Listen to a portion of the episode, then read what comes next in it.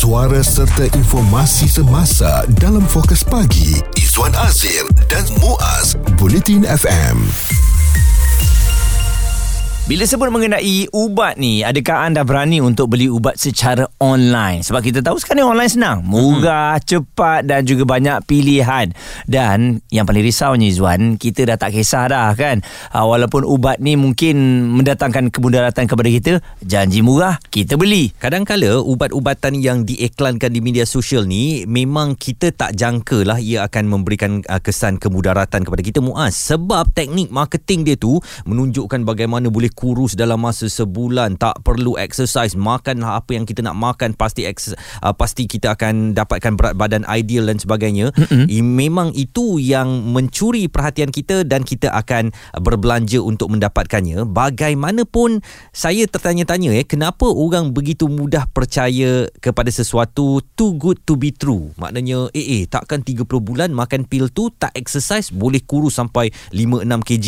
Dan kalau ianya kedengaran terlalu baik, terlalu perfect, terlalu sempurna, mungkin ubat-ubat uh, ubat-ubatan itu mengandungi benda-benda yang terlarang mm-hmm. yang boleh mengganggu dan menjejaskan kesihatan tubuh badan kita. Dan kalau dilihat ya pandangan daripada doktor dan juga pakar perubatan di Malaysia ni memang mereka pun sebulat suara bersetujulah mm-hmm. uh, tidak menyokong untuk membeli ubat di online secara online ini. Lebih bagus kepada farmasi ya mm-hmm. sebab ada orang yang boleh terangkan kepada kita ubat ini makannya berapa dos ya dan mungkin kalau uh, penyakit anda tu teruk boleh terus berjumpa dengan doktor. Uh, jadi memang jual ubat secara online ini memang patut dihentikan sebab saya rasa testimoni yang dihantarkan melalui uh, komen-komen tu pun itu saya tak percaya. Dia orang itu semua orang bayar aja tu. Ah, dan juga kalau boleh uh, kita kenang kembali ada satu kisah enam kencang kita bawakan dahulu bagaimana uh, ada satu tempat kilang yang uh, ubat-ubatan ini boleh dibuat mm-hmm. dengan cara kita ambil sikit eh secara timbang kati bahan-bahannya betul, betul. ya. Uh-huh. Kemudian kita campur-campurkan bahan tu terbentuklah ubat itu yang mungkin pada awal awalnya berkesan tetapi kalau ia digunakan secara sembrono dan uh, tanpa nasihat daripada doktor ia boleh menjejaskan kesihatan kita. Bagaimana ada satu laporan baru-baru ini Muas yang menunjukkan ramai daripada orang muda telah mengalami kegagalan buah pinggang inilah hasilnya. Apabila kita beli ubat-ubatan secara online kita percaya uh, bulat-bulat kepada ubat itu yang entah mana datangnya. Mm-hmm. tak tahu mereka buat sendiri dekat dapur ke atau ada kilang kecil yang menghasilkannya. Tak ada pemantauan pemantauan daripada Kementerian Kesihatan Malaysia. Dan kita percaya kepada iklan yang mereka paparkan di media sosial kita beli akhirnya kita makan. Mungkin kita kehilangan uh, 1 2 3 kg tetapi kita juga akan kehilangan kesihatan badan kita dalam jangka masa yang panjang isu terkini dan berita semasa hanya bersama Izwan Azir dan Muaz Bulletin FM kita sedang bercakap dalam jam ini was-was nak beli ubat secara online tajuknya mungkin was-was tapi ramai daripada daripada uh, orang kita yang nampaknya tak was-was dan begitu yakin sekali dengan uh, kesahihan ubat-ubat yang dijual secara online. Saya percaya ini ada kena mengena dengan teknik pemasaran yang digunakan yang mm-hmm. begitu menggoda, yang begitu nampak akan menghasilkan kesan dalam masa yang singkat dan itulah membuatkan orang uh, kita tidak peduli untuk spend uh, duit di online untuk mendapatkan ubat-ubat berkenaan. Okey, dan untuk mendapatkan kesahihan mengenai was-was anda tu kita bersama dengan Encik Sasidara Nair uh, yang merupakan pegawai farmasi cawangan penguatkuasa farmasi Perlis. Jadi mungkin Encik Sasi dalam uh, keadaan kita tengok di media sosial ataupun secara online ni macam-macam ubat yang telah pun dijual. Sebenarnya produk-produk kesihatan ni memang di bawah Kementerian Kesihatan Malaysia ataupun tidak? Uh, ya Cik, uh, sekarang ni kat pasaran hari ini memang terdapat begitu banyak produk kesihatan yang dijual uh, untuk memenuhi tuntutan pengguna uh, orang ramai pada masa kini uh, mempunyai kesedaran yang semakin tinggi tentang penjagaan kesihatan dan uh, kesejahteraan diri. Hmm. So mereka sanggup uh, spend a lot, I mean uh, sanggup berbelanja tinggi untuk memperbaiki penampilan diri dan uh, dengan membeli produk-produk kesihatan khususnya secara online.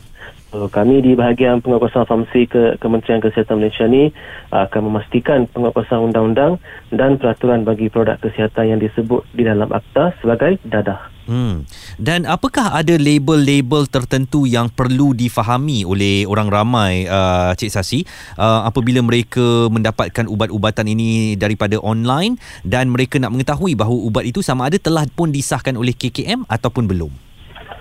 Okey, cik. So, Okey, ubat ni uh, uh, semua ubat yang dijual dan digunakan di Malaysia ni harus didaftarkan dengan pihak berkuasa kawalan dadah eh, Kementerian Kesihatan Malaysia. So ini untuk memastikan semua ubat yang dijual di pasaran adalah selamat dan berkualiti. So untuk uh, uh, Mina untuk ciri-ciri dia ada terdapat dua ciri ya.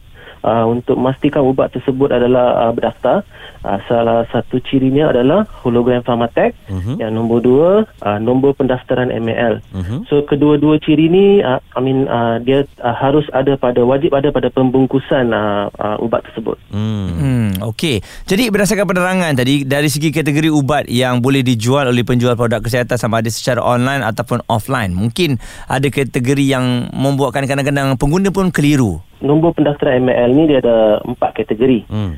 So kategori pertama dikenali sebagai okey dia okey nombor ML ni uh, bentuk dia okey dia akan bermula dengan huruf ML diikuti dengan 8 nombor dan ada huruf yang paling belakang dia ada empat kategori mm-hmm. A, X, T dan N. Okey. So untuk A dia merujuk kepada ubat sekawal. So yang hanya boleh diperoleh melalui preskripsi doktor ataupun dibekalkan oleh ahli farmasi. Contohnya hmm. macam ubat darah tinggi, diabetes, uh, antibiotik. Hmm. So untuk X pula merujuk kepada ubat bukan preskripsi atau dikenali sebagai ubat over the counter lah OTC lah. Uh-huh. So ubat ni memang boleh diperoleh di farmasi ataupun premis-premis yang ubat uh, premis-premis yang menjual ubat tanpa preskripsi seperti kedai Sebaneka, 7-Eleven lah sebagai contohnya. Uh-huh. Yang contoh ubat PCM, paracetamol lah okay. yang paling basic. Uh-huh. So untuk T pula adalah kategori ubat tradisional uh-huh. yang merangkumi ubat uh, contoh macam tongkat ali ke herba uh, eh uh, ya betul mm-hmm. so untuk N pula uh, dia untuk ubat-ubat makanan tambahan kesihatan uh, suplemen lah okay. macam tablet multivitamin uh, kalsium macam itulah mm. so oleh itu pengguna ya, hanya boleh membeli produk yang nombor ml nya berakhir dengan X T dan N saja melalui kedai dalam talian atau secara fizikal. So jika ada I mean uh, para pendengar uh, lihat sebarang produk dengan kategori A dijual dalam talian atau di kaunter. Uh-huh. So sila jangan belilah kerana penggunaan ubat-ubat ini perlu dipantau oleh doktor ataupun ahli farmasi. Baik. Fokus pagi Izwan Azir dan Muaz komited memberikan anda berita dan info terkini Bulletin FM nak bagi tahu ni kalau anda nak beli ubat-ubatan melalui online kena tengok-tengok juga Mm-mm. takut nanti ada yang tertipu ya sebab kita tak tahu harganya murah mm. reviewnya mm. banyak dan kita pula percaya alali bila makan tu um, bukan makin elok Izwan makin mudarat pula makin sakit pula kita itulah kalau tertipu dari segi keuangan mungkin boleh digantikan balik ya tetapi apabila kita hilang nikmat kesihatan akibat menggunakan ubat-ubatan yang dibeli di online ini secara sembrono yang yang itu tak boleh diganti lagi. Dan kita masih lagi bersama Cik Sasidara Nai. Uh, beliau adalah pegawai farmasi di cawangan uh, penguatkuasaan farmasi Perlis. Bagaimana agaknya nasihat um, Cik Sasi kepada mereka yang mendapatkan ubat secara online ni? Apakah ada cara untuk mereka uh, menyemak kesahihan pendaftaran produk tersebut uh, termasuk dengan penjualnya Cik Sasi? Untuk apa, memastikan ubat tersebut adalah berdaftar. So seperti yang saya cakap tadi ada dua ciri kan. So ciri tu memang kita boleh semak. So untuk yang pertama yang uh, hologram pharmatech tu uh, kita boleh uh, semak melalui aplikasi pharmachecker. Uh-huh. So aplikasi pharmachecker ni dia akan menyemak sama ada hologram tersebut adalah palsu ataupun tulen. Okey. So uh, dia dia dia adalah bentuk aplikasi, uh, aplikasi. so uh-huh. kita boleh download kalau untuk Android to Google Play uh-huh. and then kalau iPhone Apple Apple Apple App Store lah. Uh-huh. So cara ia berfungsi uh, adalah dengan memuat turun aplikasi first of all. Lepas tu dekat hologram tu dia ada uh, macam QR code. Hmm. So kita boleh scan QR code tersebut menggunakan application tersebut lah.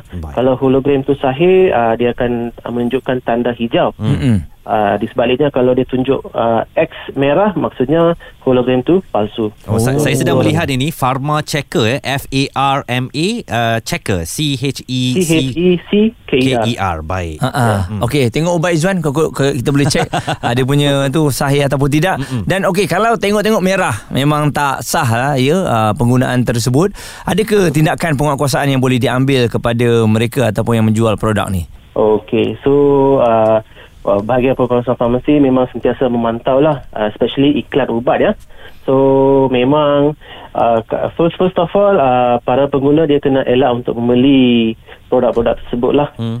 uh, kalau Amin nampak dekat apa uh, check through check through apa uh, pharmaceutical tu memang ditunjukkan X uh, and then dia ada satu salah satu cara uh, sa, sa, uh, ada satu lagi cara dia melalui nombor ML juga hmm. saya lupa nak bagi tahu yang ni so dia kena check melalui kalau untuk uh, menyemak nombor ML dia kena semak melalui website www.pharmacy.gov.my ya. Hmm. Uh, dekat uh, dekat uh, slot persemakan pendaftaran produk dan just masukkan nombor ML ataupun nombor nama produk di ruangan yang disediakan untuk uh, memastikan sama ada produk tersebut berdaftar ataupun tidak. Baik. Dan apakah nasihat kepada pembeli serta penjual-penjual produk kesihatan di luar sana Cik Sasi? Okay, so uh, first of all uh, kalau kalau apa uh, para pendengar ter, uh, ter, I mean, tertengok uh, mana-mana iklan yang begitu apa so attractive lah dengan harga sangat murah and then uh, uh, dia ada banyak apa kele, uh, macam banyak uh, claim Testimony, lah ya? overclaim uh-huh. uh, dia ada banyak overclaim So uh, kita sekarang kalau untuk in terms of iklan kita ada aktiviti kesedaran di, uh, dengan melalui penyebaran infografi lah. Hmm. So kalau contohnya kalau para pendengar dah tengok ada iklan-iklan sebegitu ya, uh-huh. boleh just uh, uh, dekat komen tu just boleh uh, komen hashtag biar betul iklan ni lah. Hmm. So mm-hmm. untuk uh, means untuk iklan-iklan yang meragukan lah. Perbualan bersama Cik Sasi Darren uh, Raman tadi, beliau adalah pegawai farmasi. Cawangan penguatkuasaan farmasi Perlis perlu membuatkan kita membuka mata ya. Sebab dekat uh, iklan uh, di media sosial kita tu ada saja ubat-ubatan boleh kurus dalam masa satu hari dah nampak kesan. Turun mm-hmm. berat 10 kilo dalam wow. masa sebulan. Tiada kesan sampingan lulus KKM. Bohongnya. Memang itu semua ada dekat sama di Instagram kita ke, di, di TikTok, mm-hmm. di Facebook. Berlambak-lambak iklan begitu dan kalau kita tidak buat saringan sendiri um, iaitu kita tak buat pemeriksaan kendiri kita boleh menjadi mangsa. Bukan sahaja kita kena tipu duit tetapi akhirnya uh, organ-organ dalaman kita juga boleh rosak. Pendapat komen serta perbincangan fokus pagi Izwan Azir dan Muaz